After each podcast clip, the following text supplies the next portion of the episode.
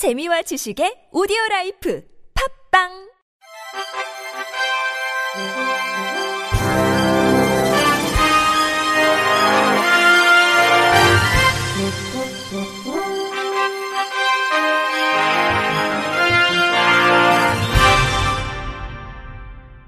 청취자 여러분 안녕하십니까? 5월 6일 월요일 KBRC 뉴스입니다.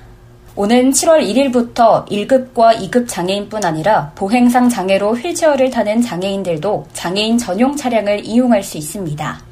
국토교통부는 휠체어 이용자들이 장애인 전용 차량 등 특별 교통수단을 이용하는데 기다리는 시간을 줄이기 위해 교통약자의 이동편의 증진법 시행규칙 개정안을 마련하고 내일부터 40일간 입법 예고한다고 밝혔습니다.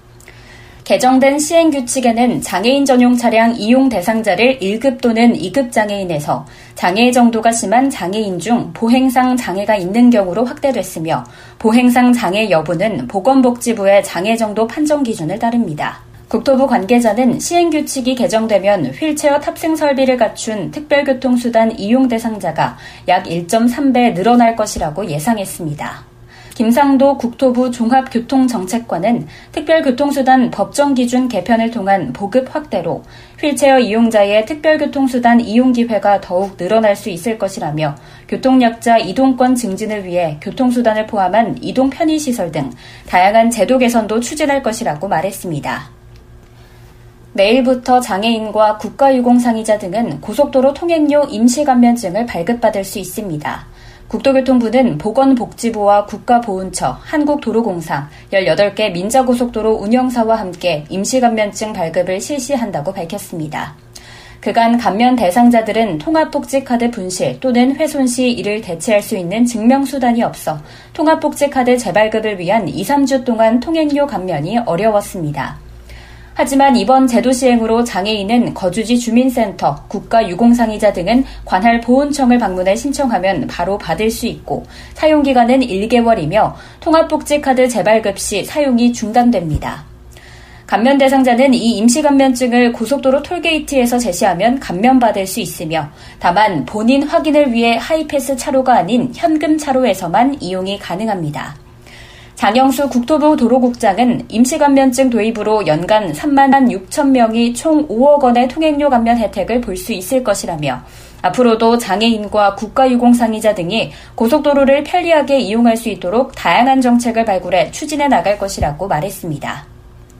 SC제일은행이 목소리 재능 기부를 통해 시각장애인을 위한 오디오북을 제작하고 기부하는 사회공헌 캠페인 착한 도서관 프로젝트 시즌 8을 실시한다고 밝혔습니다. 올해로 8회째를 맞은 이번 착한 도서관 프로젝트의 주제는 시각장애 청년, 퓨처 메이커스를 위한 창의적 기업가 가이드입니다.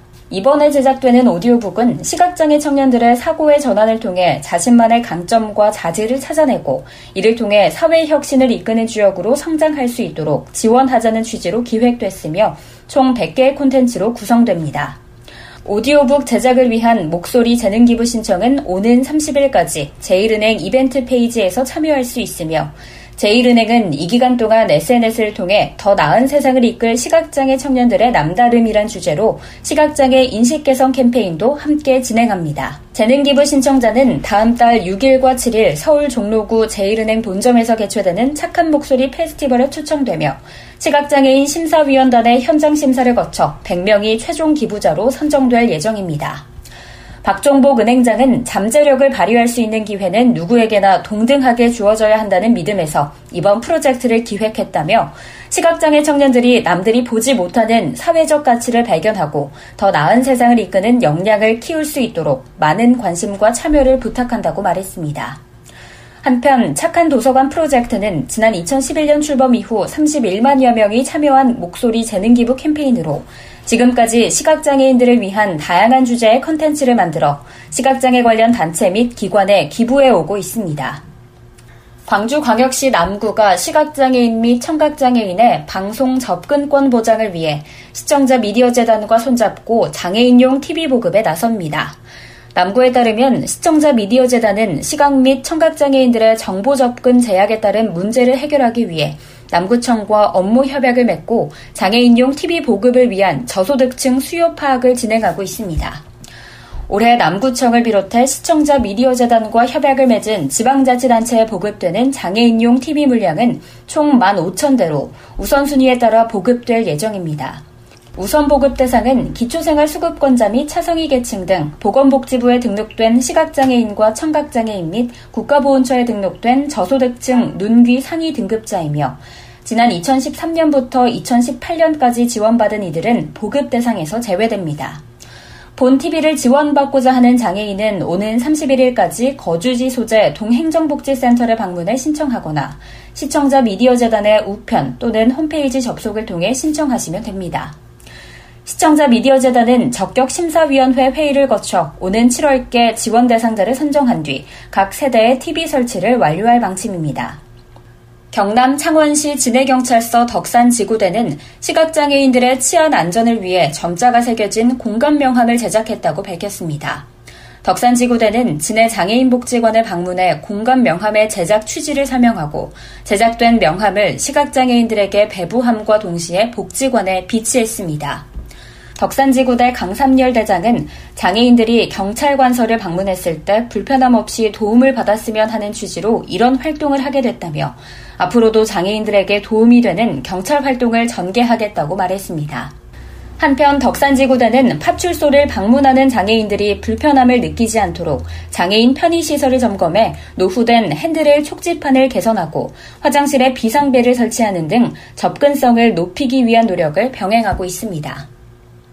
경기도 가평구는 노후된 무인 민원 발급기 4대를 시각장애인 겸용 증명 발급기로 교체했다고 밝혔습니다.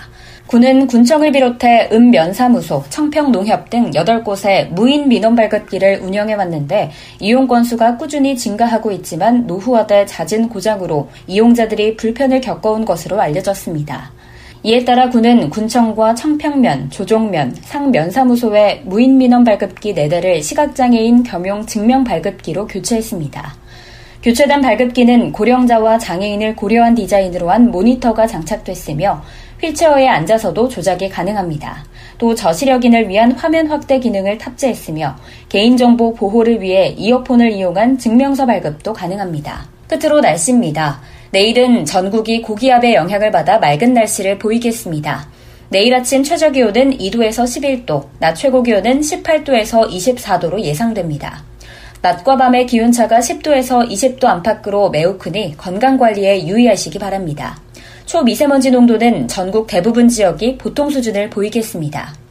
이상으로 5월 6일 월요일 KBRC 뉴스를 마칩니다. 지금까지 제작의 류창동, 진행의 김예은이었습니다. 고맙습니다. KBRC.